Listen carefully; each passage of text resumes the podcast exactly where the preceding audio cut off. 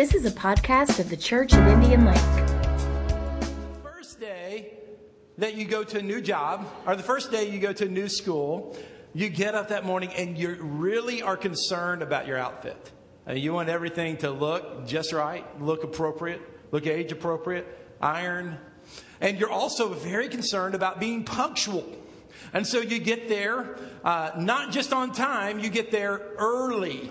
You try to beat the boss there. You want to be the first person there to make a first impression. And your attitude uh, has never been better than that first day. You're energized, you're excited, uh, you're aware, you're listening, because there is something about the first day that gets us excited. And God made it that way. We like new beginnings. Well, let's go to Jeremiah chapter 1 because as we look at Jeremiah's life today, you're going to see that very principle in operation. As we start Jeremiah 1, Jeremiah received an incredible call from the Lord. And when he received this call from the Lord, it was absolutely exciting. In fact, the first thing I want you to write down, we're going to jump right into this today, is the first thing Jeremiah received was an exhilarating call or an exhilarating cause. The prophet Jeremiah heard something from God, and it was exhilarating. It was exciting. Uh, God spoke to him in a very clear way. So we go to Jeremiah chapter 1, starting with verse 4. It says, The word of the Lord came to me. Is that not a good thing to have the word of the Lord come to you? Saying, Before I formed you in the womb, I knew you. Before you were born, I set you apart. I appointed you as a prophet to the nation. Now, that the prophet to the nations, that that is an exciting call. That's exhilarating. That God would think that when Jeremiah was in his mother's womb, that God had already said that one's going to be a prophet. That one's not going to just be a prophet to a few people, to the nations. Now, here's Jeremiah's response. Ah, oh, sovereign Lord, I said, I do not know how to speak. I am only a child. And so we go to verse 7. But the Lord said to me. Now, when God speaks, that can be a very dramatic thing. You know, I know lot, most of us hear him through impressions with our mind, or we hear him in our spirit. Maybe we hear him through a sermon. But when God speaks, that can feel very dramatic. And so now to add, to make this a little more dramatic, Penny, I want you to join me up here for a second.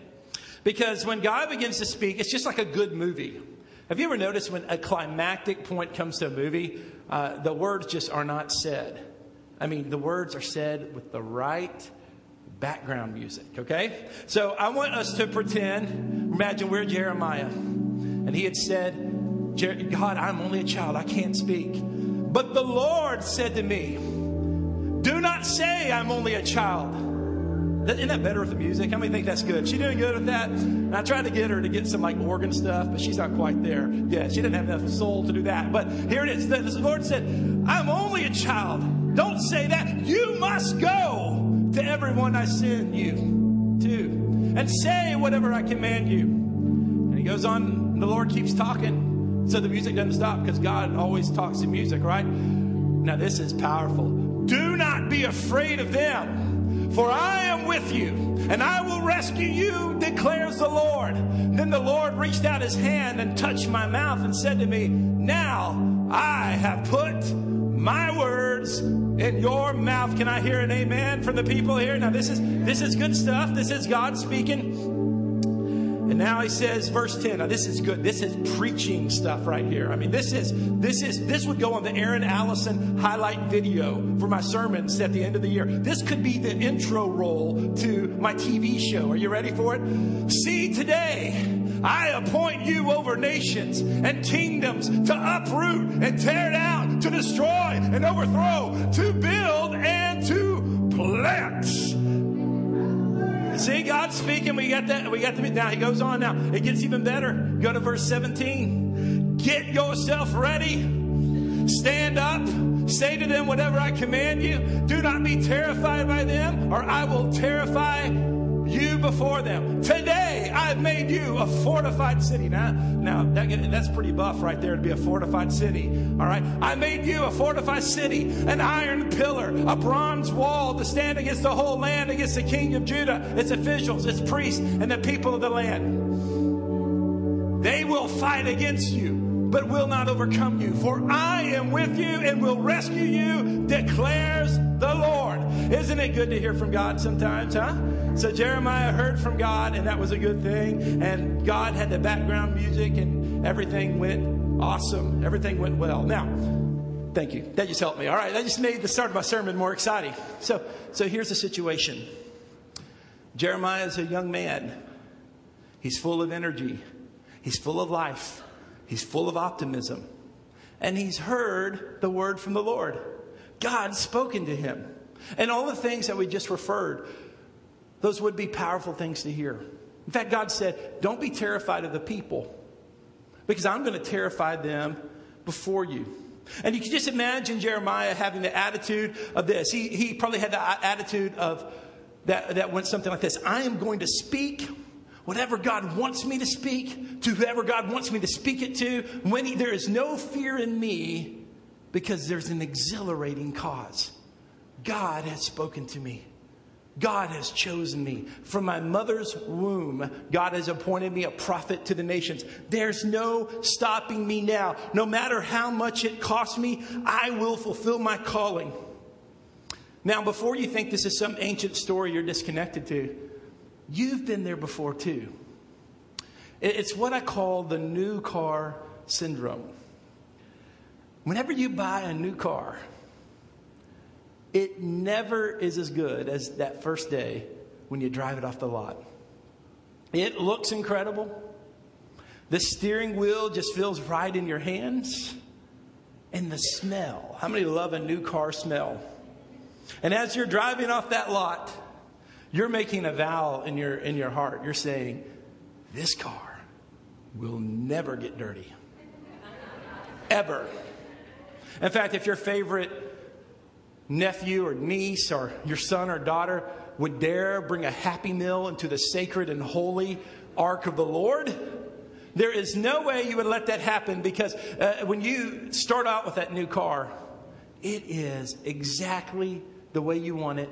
You love it. It's new. It's exhilarating. And you have a decision. I'm going to keep this car perpetually clean. And that's a lot of what a lot of us have felt when we started something significant to us. Whether it was the classroom you teach in, or whether it's the job you took, whether it was the marriage that you entered, or the child perhaps you adopted, or the child that came to your life.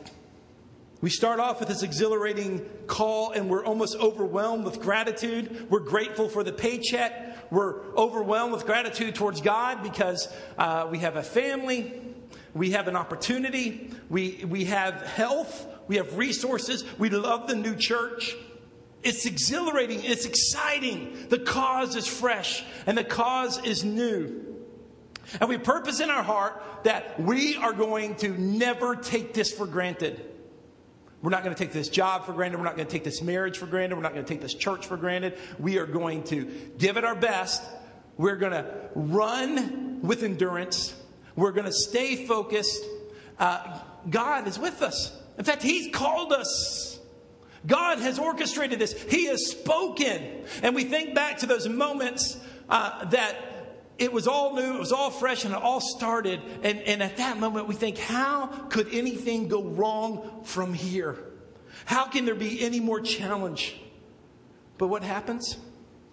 It's just like the new car. Two years after we buy it, it becomes a $15,000 trash can with dead grass, McDonald's wrappers, petrified ketchup stains in odd places. Because the exhilarating cause wears out. See, there's a, there's a great difference between idealism and reality. I love how young couples put so much effort into the nursery. You know, having lived, lived as a pastor with congregation members and A lot of young families have been in the churches I've served. I've been into these homes where the nursery is unbelievable. I'm talking about custom paint and elaborate decorations. And there's, if you go to Barnes and Noble across the street, there's all types, there's magazines about how to decorate a baby's room. This is incredible. It's a statement. And you can just, maybe you've been there before as a young parent. That exhilarating cause. We are going to have the most elaborate, sanitary, incredible nursery ever imagined. But there's still dirty diapers. And when it's four in the morning and you have to get up to change a diaper, and that happens, all of a sudden, all of the idealism has left. It's just plain work. It's plain work. That's what happens to us, is that we, we receive the exhilarating cause, call, experience the exhilarating cause. But after that, things change. And that's what happened to Jeremiah. Because from chapter 2 to chapter 19, Jeremiah spoke the word of the Lord. He went to those people that God had already told him, don't be scared of them, don't be afraid of them. He went to them and he gave them the words God spoke. And, and just to really summarize what happened, it didn't go that great. He wasn't welcomed, he wasn't appreciated. There was no prophet appreciation month for Jeremiah. It didn't work out that way. He was not in a place of honor or a place of gratitude.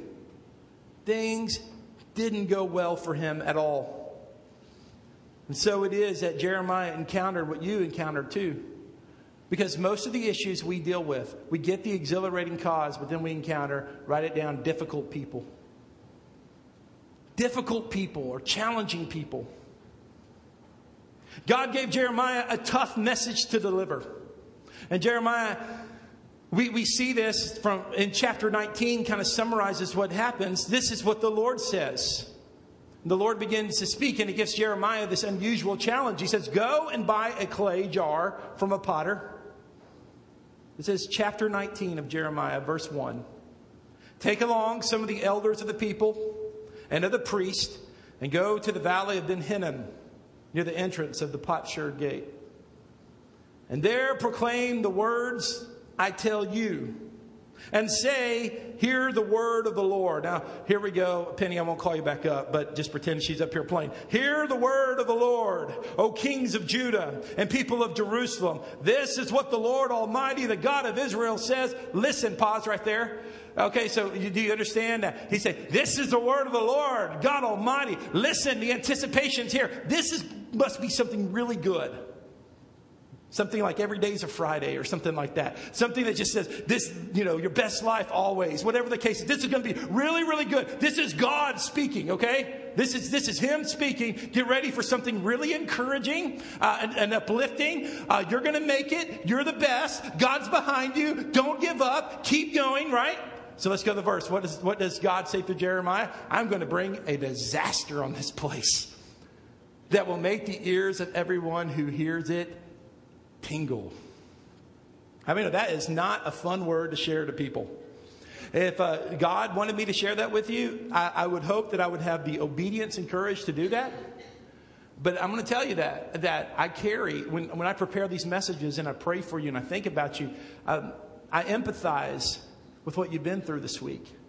I know some of you come here discouraged. Some of you come here lonely. Some of you come here upset. And I so badly desire and I want to encourage you and lift your spirits and point you to Jesus. And, and most Sundays they do because I believe I have a gift, an exhorting gift. That's my gift to the body of Christ. I'm an encourager, I'm an exhorter. But if God came here, and, and He has in the past and He will again, and has told me to tell you something hard to hear, I have to obey. And even though that might not be fun for you to listen to, and it might not be fun for me to give, as we are chosen by God to deliver a message, we have to say what He says, and we have to listen to what He says, not to what we prefer, not to what we want. So we go down to verse 10 to find out more about this jar. What did He do with this pot of clay? And God says, Then break the jar while those who go with you are watching, and say to them, This is what the Lord Almighty says I will smash this nation and this city, just as this potter's jar is smashed and cannot be repaired.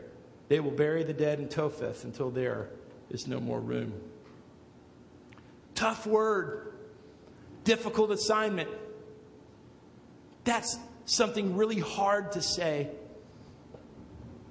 Can I remind you, as we talked about legends, that Jeremiah is not unlike you, and he's not unlike me.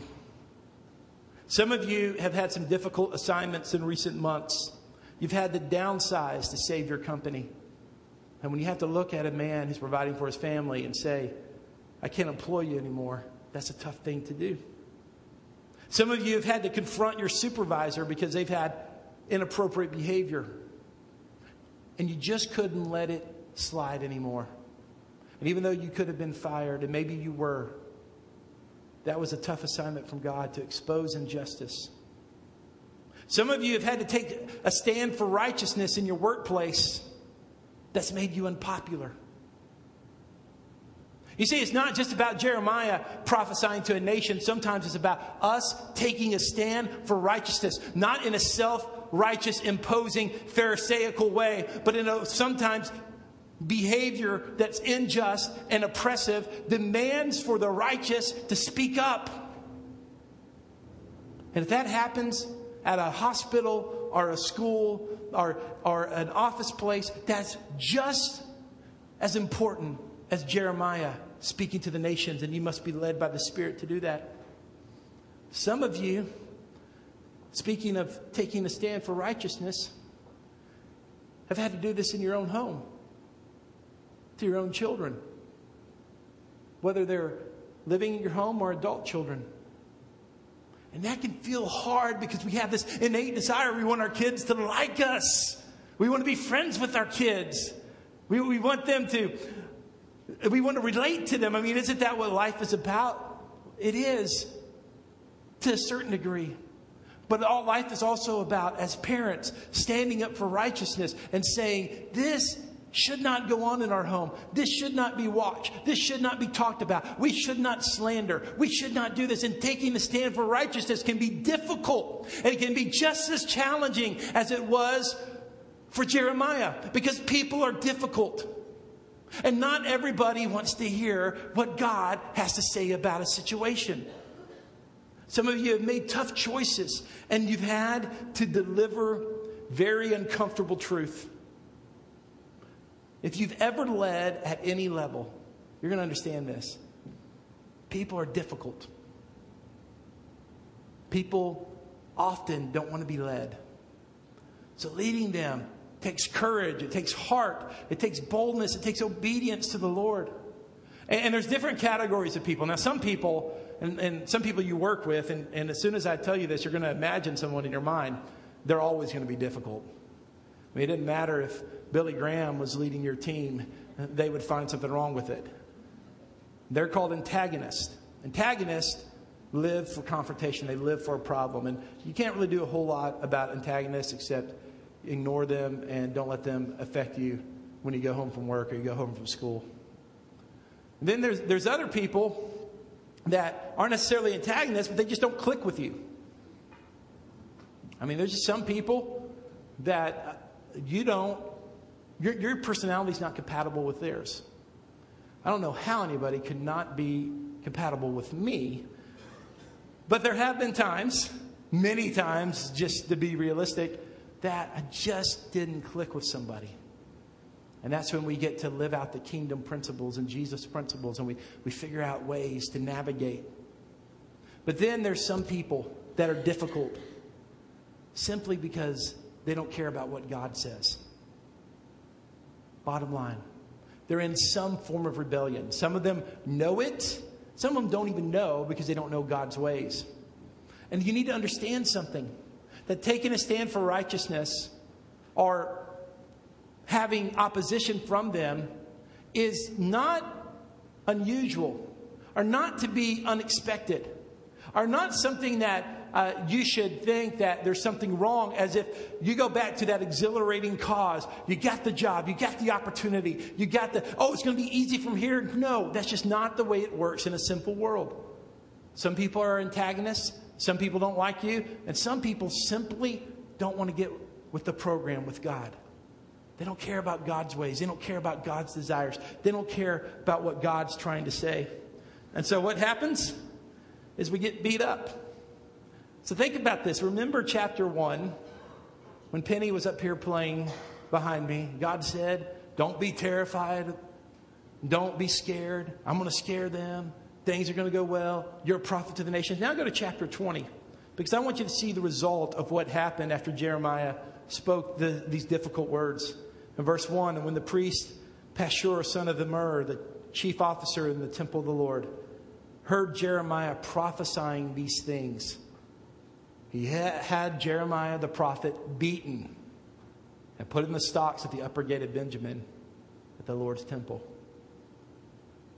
Jeremiah, one of the legends, got beat up.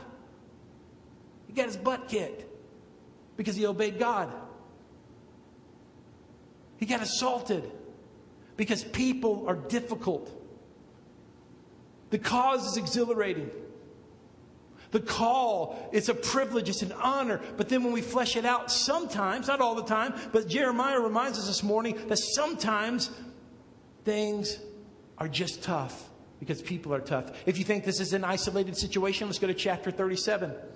Chapter 37, with verse 15, says something very similar. They were angry with Jeremiah. They had him beaten and imprisoned in the house. This is verse 15 of chapter 37. They had him beaten and imprisoned in the house of Jonathan, the secretary, which they had made into a prison.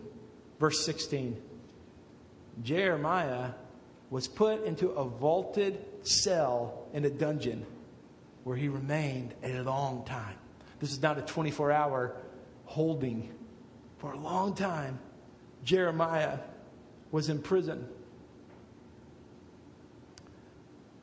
There are times there are times in this life where Satan has limited dominion, the God of this age who has blinded the minds of unbelievers so that they can't trust the Lord, where the principality, the kingdom, the powers of the air has authority. There's places where darkness rules and darkness reigns, and because of that, opposition happens, and that's why in 2 Timothy 3:12, Paul reminded a young pastor, and now I remind you this morning this.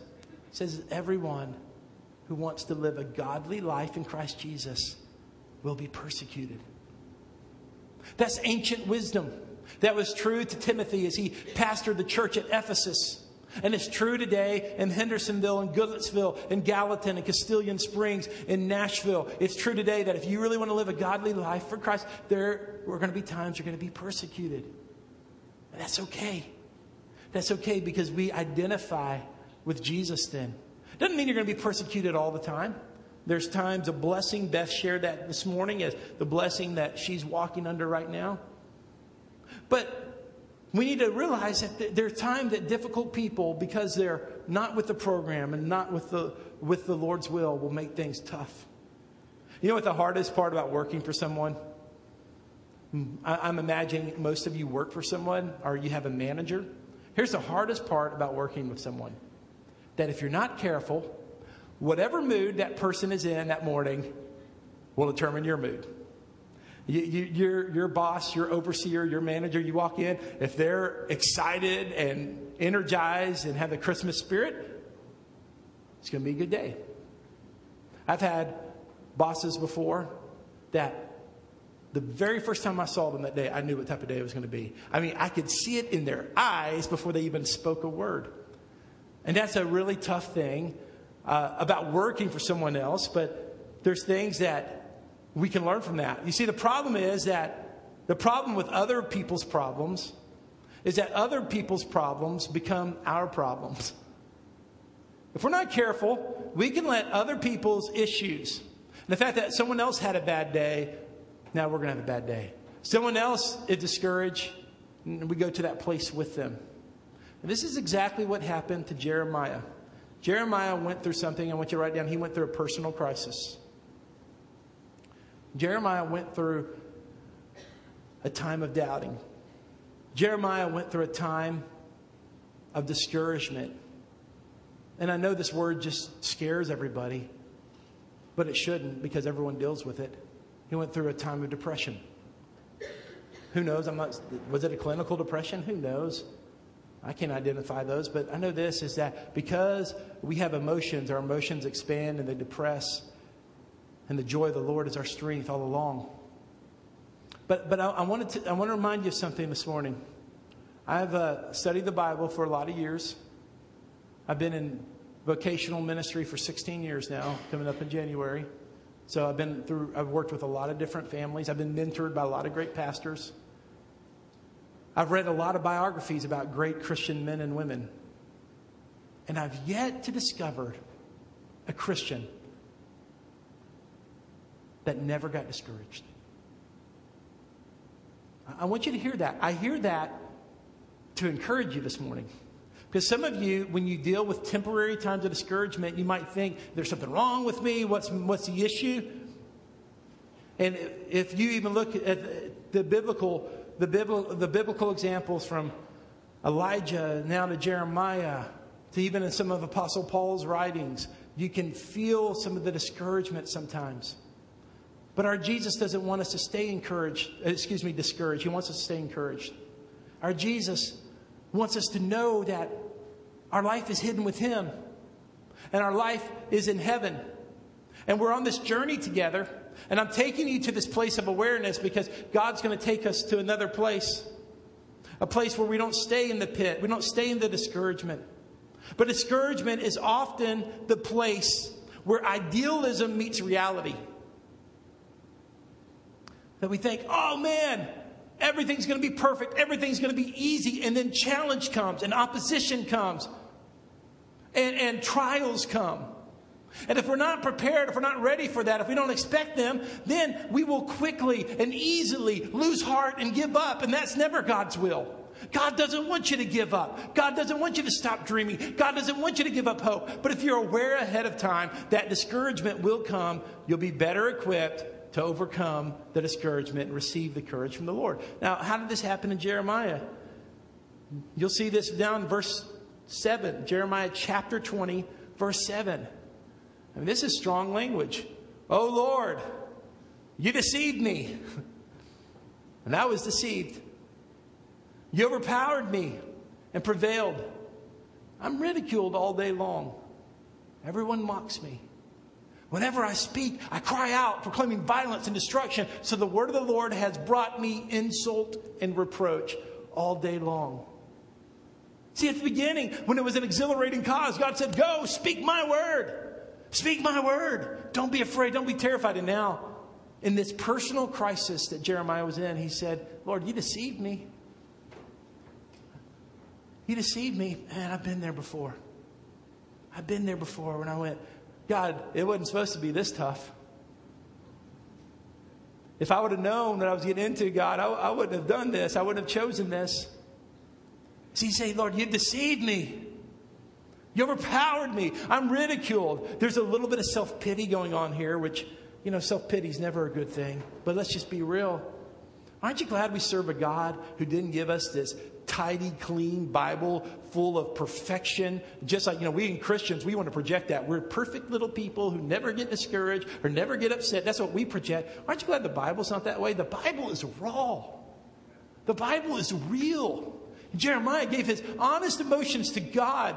God, you've deceived me. He was in a personal crisis. You think that's bad?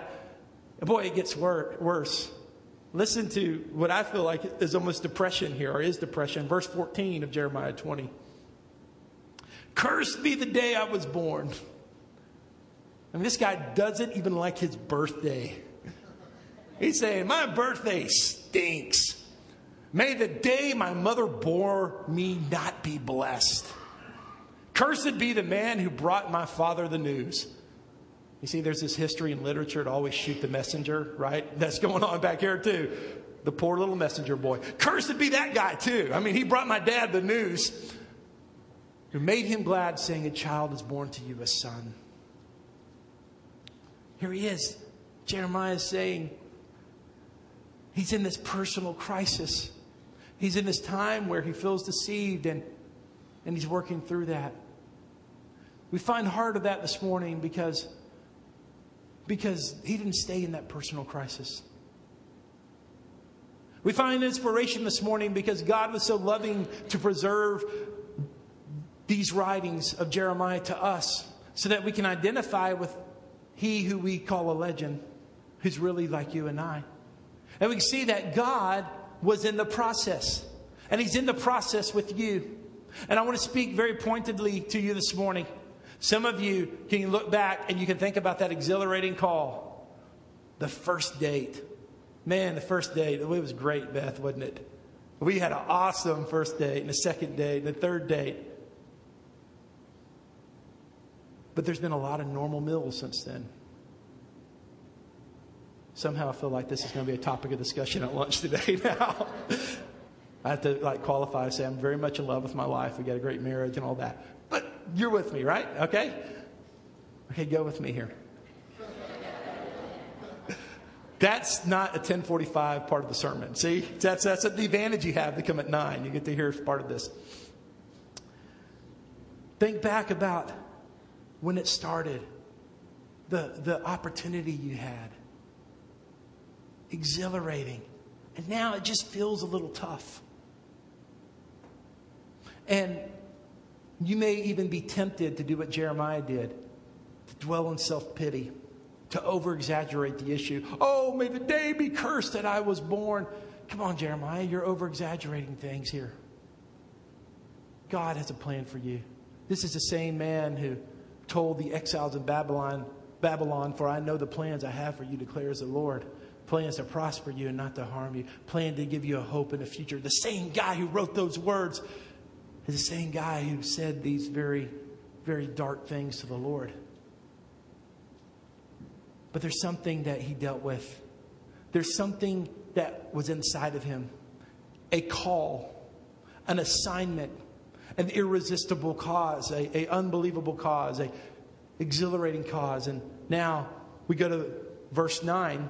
We're skipping back to verse 9 of Jeremiah 20. One of the most famous statements that Jeremiah ever said. Going back to verse 9, sandwiched right in between this personal crisis. He says, If I say I will not mention him or speak anymore in his name, his word is in my heart like a fire shut up in my bones. And I am weary of holding it in. Indeed, I cannot.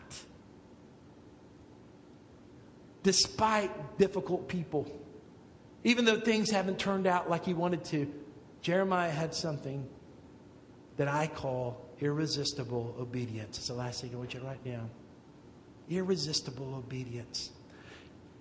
He had to do what God called him to do. He had to say what God wanted him to say.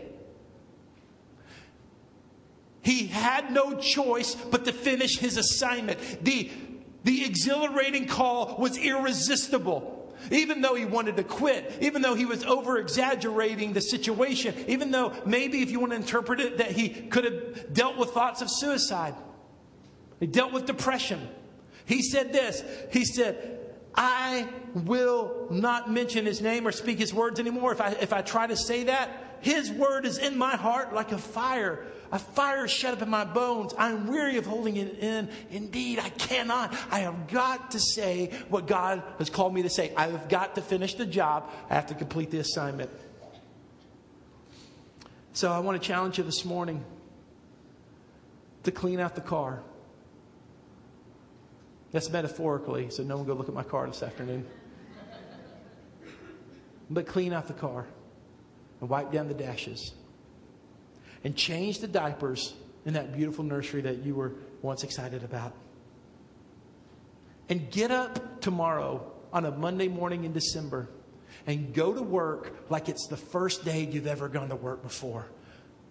Punctual and enthusiastic. And confront the issue. And speak up for righteousness. And keep showing up, keep obeying, keep doing the things God's called you to do because you have an irresistible obedience in you. It's a fire shut up in your bones. You have to do what God's called you to do. You cannot stop, even though those around you quit. And those around you question, and people are difficult, and people don't get with the program. Don't give up on what God said in the beginning. The same God who spoke to you when it was exhilarating and exciting and easy is the same God who's with you even in the most difficult days. Keep showing up. Why? Because His word is in my heart like a fire, a fire shut up in the, my bones. I'm weary of holding it in. Indeed, I cannot. At the towards the end of Jeremiah's life, he wrote a very tough book a difficult book called Lamentations. And he was lamenting over the state of his people. He was grieving. He was crying over the state of his people. But within, within that mournful book, that melancholy book, there's some beautiful words that I want to share with you today because it's going to bring you hope, it's going to bring you life, and it's going to expose you to the same God, the same God who had the same personality the same characteristic and the same name to Jeremiah is the same God to you today.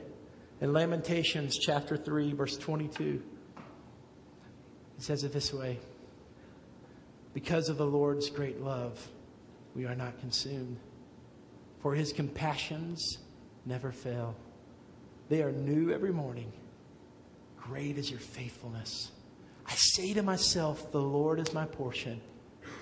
Therefore, I will wait for him. You see that verse on the screen for a second? And I want us to reflect on that together. Because of the Lord's great love, we're not consumed, for his compassions never fail. They're new every morning. Great is your faithfulness. I say to myself, The Lord is my portion. Therefore, I will wait on him. Can I just tell you? Some of you are looking at the week to come. And if you begin to make a list right now of all you need to accomplish all you need to do, all the tough conversations that need to happen, it feels overwhelming. Can I tell you, when you wake up in the morning, the same God who spoke to Jeremiah, the same God who strengthened Jeremiah, the same God who was a fire shut up in Jeremiah's bones, the same God that's in relationship with you. And in the morning, He's going to be faithful. And Tuesday morning, He's going to be faithful. And on January 1st, He's going to be new and He's going to be faithful. And five years ago, if the Lord tarries and if you and I are still by His plan on this planet and this earth, that He's going to be faithful and He's going to be new every morning. Jeremiah points us back to God today. He points us back to a God who has a distinct personality, a distinct characteristic. He's a faithful God. He's a just God. He's a God who brings things new every morning. I don't know what you need today because I have a finite mind. I, I, don't know. I can sit here and begin to list everything and hope I hit this need and that need and that need. But I do know this I know a God who knows exactly what you need. So if you need strength this week, He's going to be your strength. If you need healing this week, He's going to be your healing. If you need courage this week, He's going to be your courage. I know our God is the same God who's going to bring you peace that He brought to the exiles in Babylon. The same God who prospered them and blessed them, even though they were at a place and they were displaced and at a place they didn't prefer, is the same God who's going to prosper and bless you because He is faithful and He is good and He is real. We thank you for that, Lord. Let's wait upon Him for a moment.